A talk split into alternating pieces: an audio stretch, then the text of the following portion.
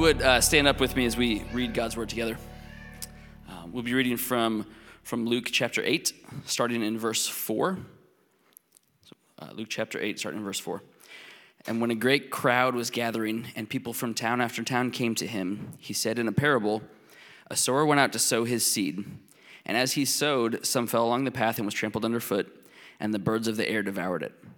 And some fell on the rock, and as it grew up, it withered away because it had no moisture. And some fell among thorns, and the thorns grew up with it and choked it. And some fell into good soil and grew and yielded a hundredfold. As he said these things, he called out, He who has ears to hear, let him hear. And when his disciples asked him what this parable meant, he said, To you it has been given to know the secrets of the kingdom of God, but for others they are in parables, so that seeing they may not see, and hearing they may not understand. Now the parable is this the seed is the word of God. The ones along the path are those who have heard. Then the devil comes and takes away the word from their hearts, so that they may not believe and be saved. And the ones on the rock are those who, when they hear the word, receive it with joy. But these have no root. They believe for a while, and in time of testing fall away. And as for what fell among the thorns, they are those who hear, but as they go on their way, they are choked by the cares and riches and pleasures of life, and their fruit does not mature. As for that in the good soil, they are those who, hearing the word, hold it fast in an honest and good heart, and bear fruit with patience. This is the word of the Lord. You may be seated.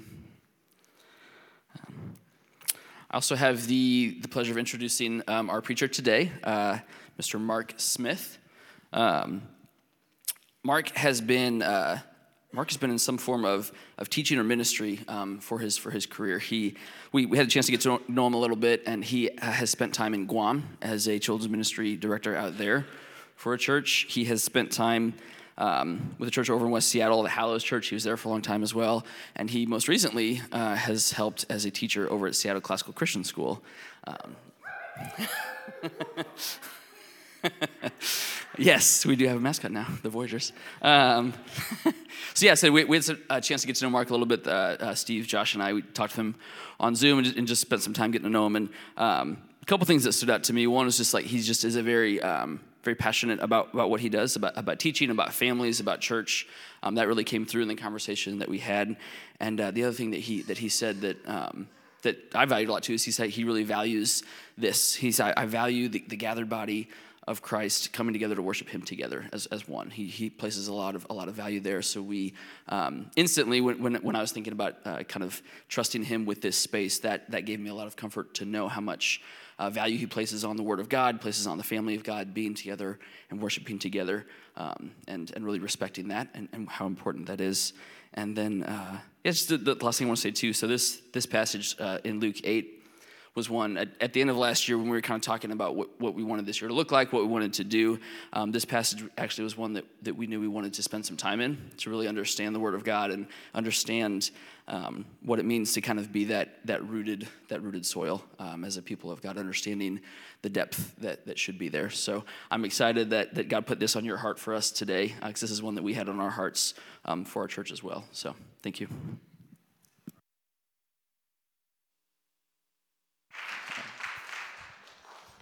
Thank you. Good morning, Icon. How's everyone? Good.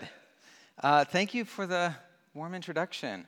Um, so great to be with you, worshiping with you. It's really nice to be among friends uh, because I recognize so many of you here. Uh, my family and I, we live in the West Seattle area, and so uh, we go to SCCS, which I heard all that representation, so it was really good. Um, if you do have your Bibles, if you would turn with me um, to the passage that we just read, which is Luke chapter 8. And that's verses we're going to put in our attention on this parable of the sower in verses 4 through 15. And I, now I didn't know any of that context, and so that's extra special to me. Um, but my motivation as I was praying about what um, I could share this morning, um, God did put this on my heart, but kind of maybe in a different way, in a way that I didn't quite know there was more context to. Um, as I've been um, knowing more and hearing more about Icon, something that stands out to me is how you guys put a big emphasis on real life. Real life. It's a value of yours, is to be a disciple in real life circumstances. And there is no other real or raw gospel than Luke. Every gospel in the New Testament has a type of shape and character to it that the author is trying to kind of display before us. So, John, you have, you have Jesus as the Son of God, heaven coming down, right? Um, the church historically has always put um, uh, John's gospel in like a picture of an eagle the Son of God is coming down from heaven. You have Matthew, who shows the lineage of Jesus, the Son of David, right? He's the one who came to save, and looking back over generations and generations, Mark starts immediately with uh, Jesus' ministry, right? He's the lion that's coming to rescue all of the people to save. He's that lion who's going in. But Luke, Luke is from the earth up. Luke's intention is to show real life. Luke's intention is to be raw and real. There's more descriptions of the physical demon possessions and what that does to a person's body. And there's more descriptions of um, physical illnesses in Luke than any other gospel. Because Luke, being a physician, he wants to be real. And he wants to show that Jesus is the great physician. Jesus is really the one who's coming to seek and to save the lost. So Luke portrays humanity and then he portrays such a wonderful Savior who will go into the depths of real, real life, the dark places, to save those that he loves. So that's what I was excited about when I was thinking about what we could preach on. But this morning, we're going to be hearing a story from Jesus, which is the parable of the sower. And it teaches us about the heart. It's a story of the heart that teaches us the conditions of the heart. And he gives us these wonderful descriptions of what happens when the gospel takes root in a willing and noble hearts. That's what we're going to be putting our attention into. Would you pray with me? Father, I pray that you would open our eyes to see, open up our ears to hear, and our hearts to receive your word this morning. God, thank you for Jesus. Thank you for who he is. Thank you for what he's done. And thank you that he is our great physician and our master storyteller who invites us in to hear the gospel over and over again. And I pray that we would be comforted in it. We pray this in Christ's precious name. Amen. So I love good stories. I used to, before, there was one other element in my past. I used to be a drama teacher. And before that, I used to be in drama. That kind of led the way to the inspiration of teaching. Um, but I remember when I was taking drama classes, um, storytelling is one of the things that always stood out to me. I love good storytelling, and there's an art to it. I don't know if you guys know. There, people who call themselves, consider themselves storytellers, are normally real good. Like they've got the whole art and the craft of storytelling. But my mentor and the guy who, who taught me, his name was Mark Lewis. And basically, he was like a really husky, happy pirate. He, he was this Pacific Northwest guy. He always wore pirate shirts. He had a huge beard, huge, big guy, and just this tiny little glasses that hung at the, at the bottom of his nose. And he's the one who taught me about storytelling. And I loved him. He was awesome. Even though I didn't know him super well, I still loved him. Um, but he taught me about word pictures. And when you're telling stories, what's really important is um, to make stories come alive, right? So he would, he would tell us that um, use words in a way that the person can see them. You're not just explaining the words to them, to the audience. So he would describe things like blue nouns. Use blue nouns. Use yellow adjectives and use red verbs. All this kind of helps paint pictures in our minds and help things come to life and use our imagination. And storytelling, I think, when done well, connects the heart to the imagination. They have the power to explain to us true things in an inviting way and in a way that we can see. And Jesus is a master storyteller. Jesus used blue nouns and yellow adjectives and a lot of red verbs. In our passage, Jesus is in the midst of another crowd who gathered after he's been doing ministry. They're waiting for him to speak. And Mark's gospel even tells us that this crowd was so big that Jesus got in a boat to go t- to, to do his teaching. No better opportunity to just tell people, I think that's pretty interesting. And I also think that's kind of bizarre, right? It's bizarre that we don't quite know what he's doing and what he was up to, just like the disciples didn't. But Jesus' stories were not told to bring us out of ourselves. They weren't told to bring us into a fantasy world. They weren't told to bring us into a false type of reality that we can um, escape our true realities. He told stories for us to know ourselves. That's the difference of Jesus' stories versus other stories you might read. Simple stories about who we really are, called parables. Parables are for the heart about the heart. So it's important to understand for us when Jesus is telling this parable that he's telling stories of the heart. So let's read together. This is verses 4 through 8, and we're going to walk through this, this passage together. It says, verse 4 And when a great crowd was gathering and people from town after town came to him, he said in a parable, A sower went out to sow his seed. And as he sowed, some fell along the path and was trampled underfoot, and the birds of the air devoured it. And some of the rock, as it grew up, it withered away because it had no moisture. And some fell among the thorns, and the thorns grew up with it and choked it. And some fell into good soil and grew and yielded a hundredfold. And he said these, and as he said these things, he called out, Those who have ears to hear, let him hear. So Jesus is just sharing amidst this big crowd a common scene but that strikes the imaginations of everyone. A sower going out to sow seed. That is mundanely relatable. Imagine yourself doing that. That's got to be one of the quietest motions that you're doing, sowing seed. But the true message of the story is about how someone's heart receives the word. And as he tells us later, the seed is the word. But to some, in this big crowd, it's just seed. It's just a mundane experience. It's an everyday life experience. But already Jesus is capturing people's attention. The meaning of the message is camouflaged within a story for people eager to hear the truth. Because those who are eager to hear the truth, Jesus promises them will find it.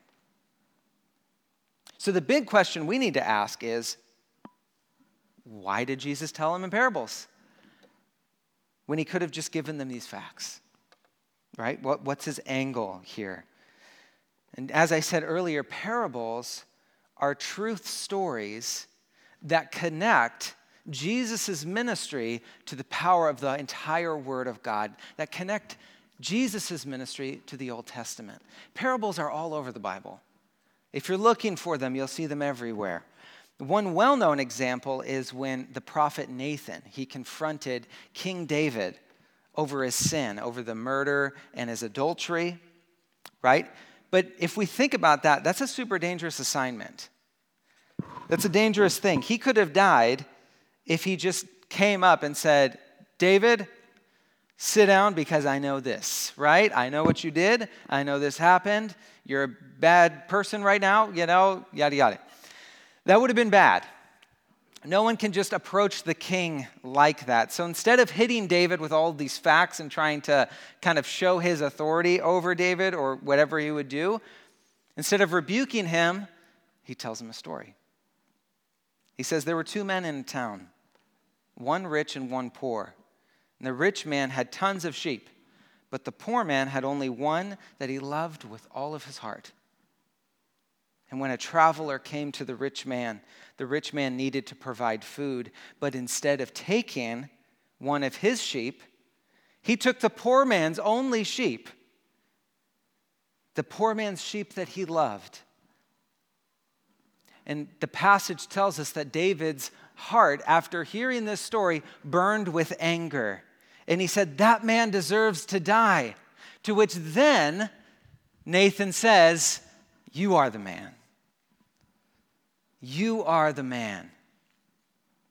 The story connected the heart with the imagination. To hear the truth that would awaken the conscience, to hear what he did, and to hear his fallenness in the truth of a story. That's a parable. That's the beauty of a parable. One pastor said, We tell stories to know who we are, to understand ourselves and our place in the world. It's as though all of our stories are a way for the imagination to poke at the human condition, testing its borders and depths, looking for ways to understand the why behind the what of our lives. But still, you kind of have to ask didn't Jesus want that? Because he says again, right at the end, after telling this parable, let anyone who has ears to hear listen. So, why didn't he just tell them what it meant right then and there in front of the big crowd? That's exactly what the disciples ask him because they don't know what it means when he tells this story in verse 9 through 10. What does this parable mean? He said, To you it has been given to know the secrets of the kingdom of God. But for others they are in parables, so that seeing they may not see, and hearing they may not understand. So Jesus is now, he's beginning to unravel to us what's, gonna, what's happening, the use of this parable, and he's to answer our questions for us too. This parable reveals the universal conditions of the heart and teaches how even the hearts that reject the gospel are still a fulfillment of God's redemptive plan. So we move into what Jesus is describing as these conditions of the heart. Pointing back to the Old Testament, Jesus is saying that it's more likely that hearts will go unchanged in hearing the word than changed. Church, we just need to let that sink in that there's a lot of seed that we are sowing out, and it is expected that people will reject it. That's a hard truth. That's a hard reality. That's hard to know being a pastor. That's a hard thing to hear. But yet it confirms it with me, at least in my story, after sharing the gospel with someone and they reject it. I don't know about you, but there's a, a vulnerability I feel when I'm sharing what's most important to me in my faith. And for that to be rejected, I always think, like, well, that was awkward. One time that happened when I was getting a haircut. It's not good. She gave me a bad haircut. She did three stripes in the back. It was not good. I should have known she was reading The, the Exorcist, like on the that, that was the book that she was enjoying for that day which i don't know how it came up but it happened and i came out with a bad haircut. So there's plenty of moments that we can all have when you know sharing this and we need to be met with these realities. That if it's something that you care about there is some part of it that may bring disappointment but but it is a part of god's plan. It is a part of His will. His will is not shaken over rejection and bad haircuts. He is perfectly content. His will is being perfectly done. But when the disciples they ask him that, there is a condition of the heart that Jesus is exposing for us.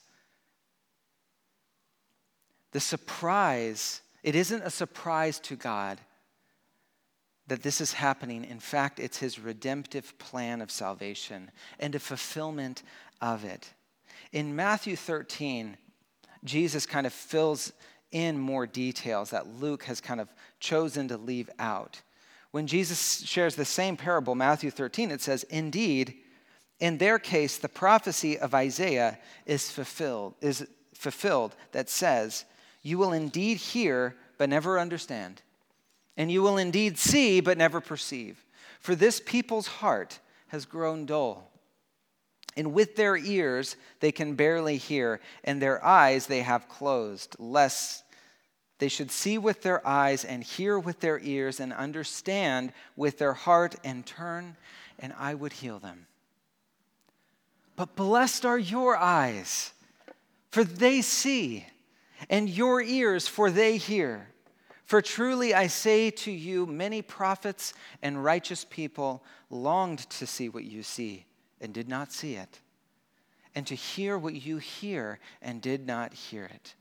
Paul would further go on and explain the results of hearts grown callous to the gospel in Romans 1:21. For though they knew God, they did not glorify him as God or show gratitude. Instead, their thinking became worthless. Their senseless hearts were darkened. So there's a weighty importance toward us understanding the conditions of our heart and the dramatic unfolding of this of God's redemptive plan in the midst of his church looking out on a world so desperately in need of the gospel. While stories may ignite the imagination, they can't change a heart. But God can. And Jesus is saying there's a grand story unfolding before their eyes, but they don't perceive the significance of it. The truth remains hidden until their eyes are opened and they see clearly. There's an author and teacher, uh, Rebecca Pippert. She had this she writes of this moment when she's sitting in this graduate psychology class. And she's sitting in with all the students, she's auditing this course. And at one point, the professor, he gives this case study of this man um, where they were using all these different therapeutic methods um, to help him out and to kind of un- uncover this deep hostility that he had towards his mother. And this helped this client understand himself kind of in these new ways. But Pippert just raises her hand and then she asks the professor. She asks why they didn't practice forgiveness. Of all these therapeutic methods and all these things that they explained, forgiveness was never mentioned in any of it. And she just asked why. And the professor quickly snapped back and he said, Don't force your values about the forgiveness onto the patient. Forgiveness is only a concept that scientific psychology doesn't speak to. After he said that, some of the students began to be kind of a little restless, like, say, What? You know, what are you talking about? Right? And he wants to try to relieve it. So then he says, If you guys are looking for a changed heart, I think you're looking in the wrong department. And at that point, Pippert raised her hand again. And she said, The truth is, we are looking for a changed heart. And I would agree with her, but I would add a line that we are looking for a changed heart, yes, but we're also looking to understand the conditions of our heart and how we find ourselves wrapped up in the human condition and why we so desperately need grace and why we so desperately need to cling to Jesus. That's what we need to understand. Our actions expose the conditions of our heart. And for those of us who call ourselves disciples, friends, we have hope. There's a hope that we can love much because we have been forgiven much and because we are loved much. In the previous chapter, before Jesus tells the parable, Luke, he describes this encounter that has two polar opposite examples of the conditions of a heart. Jesus is sitting in the same house with Simon the Pharisee and this woman who's only called a sinner. And Simon, he's sitting with Jesus. He hears the truth, he sees the truth, and yet he's completely repulsed by it. But the woman, who doesn't even have a name other than sinner, is so moved by hearing the truth that she repeatedly expresses her love for Jesus by washing his feet with all that she has, which is an alabaster jar of perfume and her tears and her hair. She's not even given the dignity of asking for a towel. And they're so repulsed by Jesus, they don't even offer him one. This is the story when they're sitting down and all of the Pharisees have clean feet, but Jesus is sitting among the circle with the one person with dirty feet.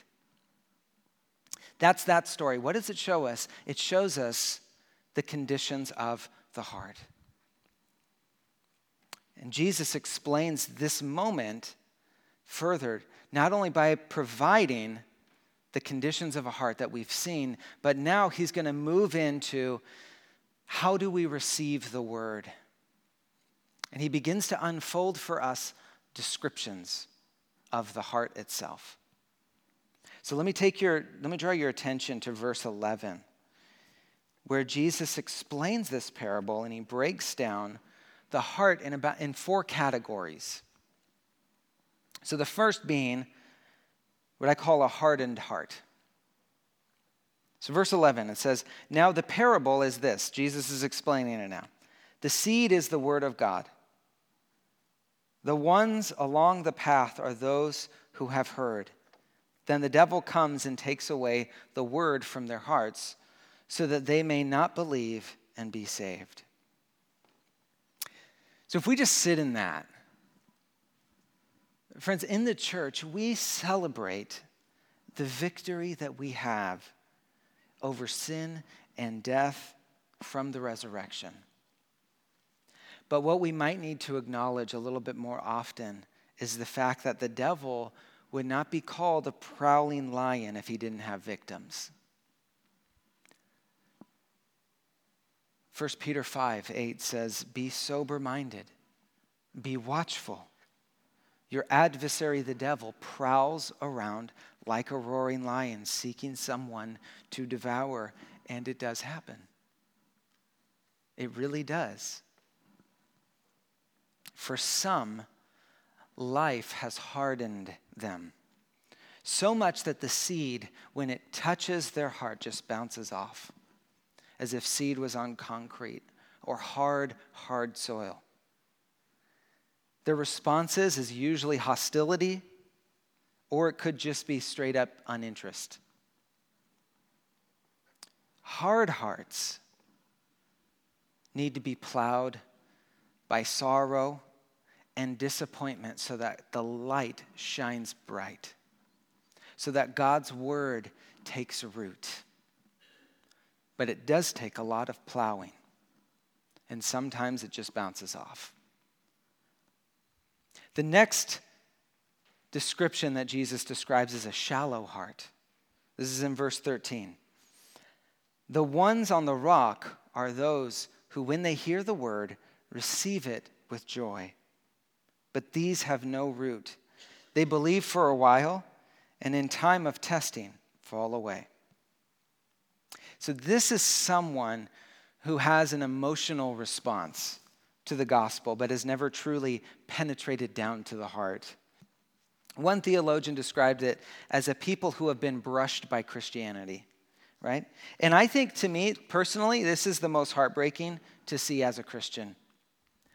Because as a Christian, when I am walking with someone, when someone's ex, uh, claimed new faith, my heart is so full. I'm so excited for them. I'm so excited, and I want to believe that faith is blossoming in this new believer.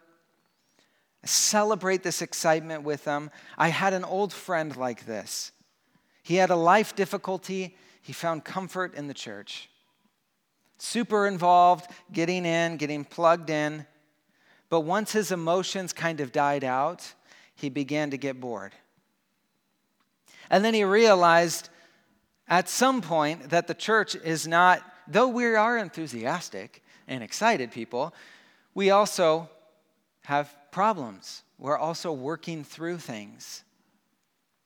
And once his emotions died out and he got bored with church, another hard spell came and he rejected his faith altogether.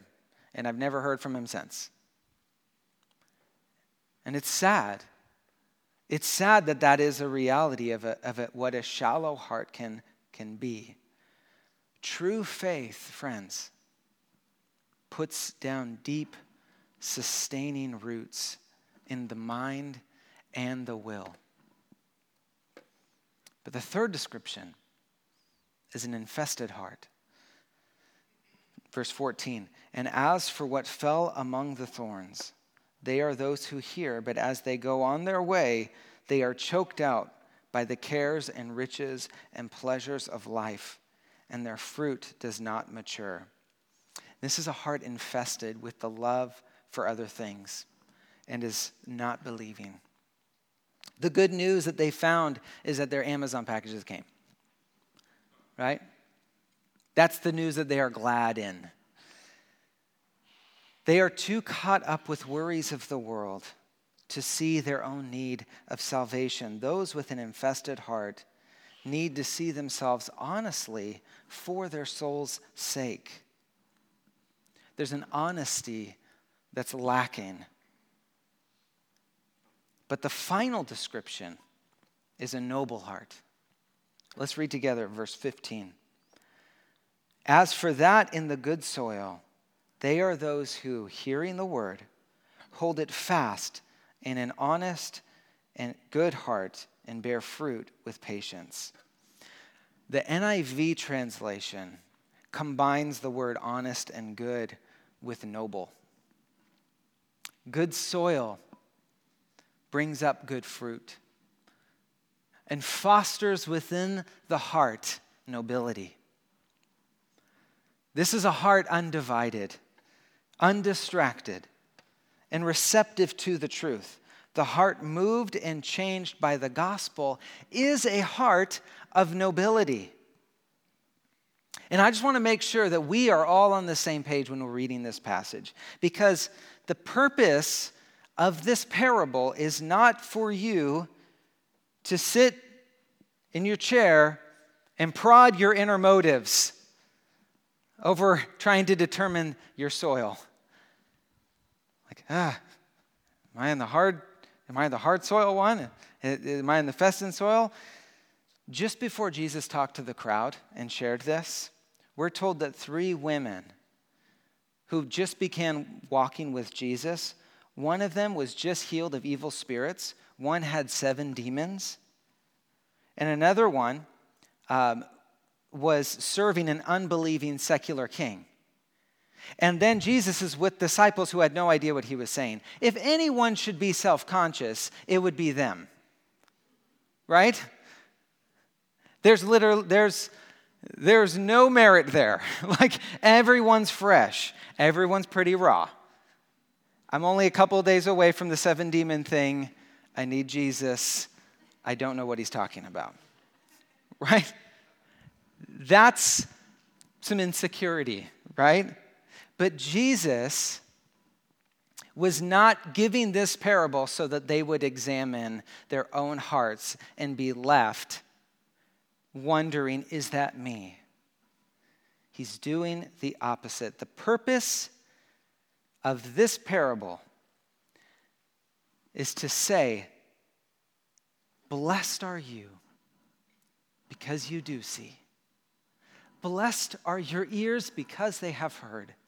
Blessed are you because good seed has come into good soil. You who once were mocked by demons regularly now has a heart that's filled with nobility. That's what this parable is about.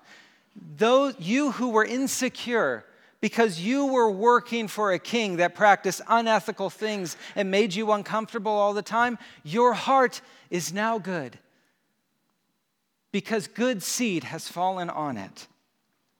The purpose of the parable is to say, Blessed are you. A new story has been written, a new story has begun. We could all put a name to our pasts couldn't we?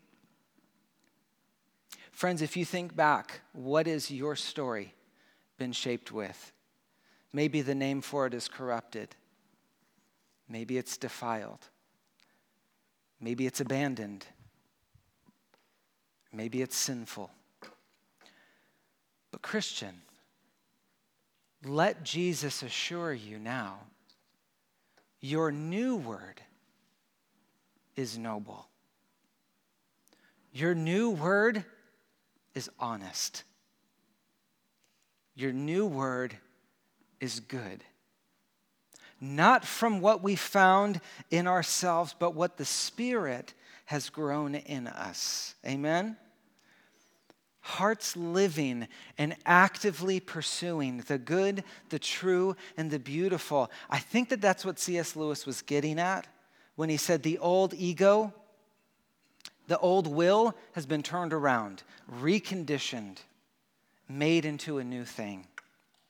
The will of Christ no longer limits theirs, it is theirs. All their time in belonging to Him belongs also to them, for they are His. That is the new story that gets rewritten in us, church. So the question is is not to look introspectively at like what you know, am I on this hard soil? What kind of soil am I am? It's to be confident that Jesus has placed good soil. And so your question is how can we join Christ and sow seed that lands on good soil? How can we, as his image bearers, become his ambassadors that sow good seed and see the kingdom flourish? I think a couple of takeaways. The first is that we practice nobility. That we practice nobility. In ancient Rome, it was within the law, and it encouraged in this society that if a mother had a child that was handicapped or was dis- disformed, that they should, should, not could, should bring the newborn outside the city and leave them on a hill that was the piles of manure and the trash heaps. But it was the Christians who would wait at night and they would spend their nights listening for the cries of newborn babies and crawl through the piles of manure and the trash heaps to take these little ones and bring them in. And sometimes their lives only lasted a couple of days. Sometimes they would find them already dead. But whatever the condition of the baby, those Christians would adopt them into their families. And their ministry was to tend to them before they died and give them a burial or to adopt them as sons and daughters. And in the catacomb of Pamphilio, there are little tombs where they would bury these newborns, but their epitaphs would read, This is the adoptive daughter, the adopted daughter of. This child is the adopted son of. Not only would they give them dignity, they would give them a name. They would rewrite their story. That's nobility. Christian, that's what your inheritance has been brought into. Nobility looks like that. The more we practice and encourage one another to practice nobility, the more the light will shine in dark places and new stories will be rewritten. Which, friends, it beca- leads us to my second point, which is practice nobility and become a storyteller. as storytellers. The story of God in Christ redeeming the world is the air we breathe, church. It is the air we breathe, our motivation. And if hearts are going to be aimed towards God's kingdom, they'll be won over by good storytellers. In a post truth culture where facts and reason are like pretty much meaningless at this point to a lot of people,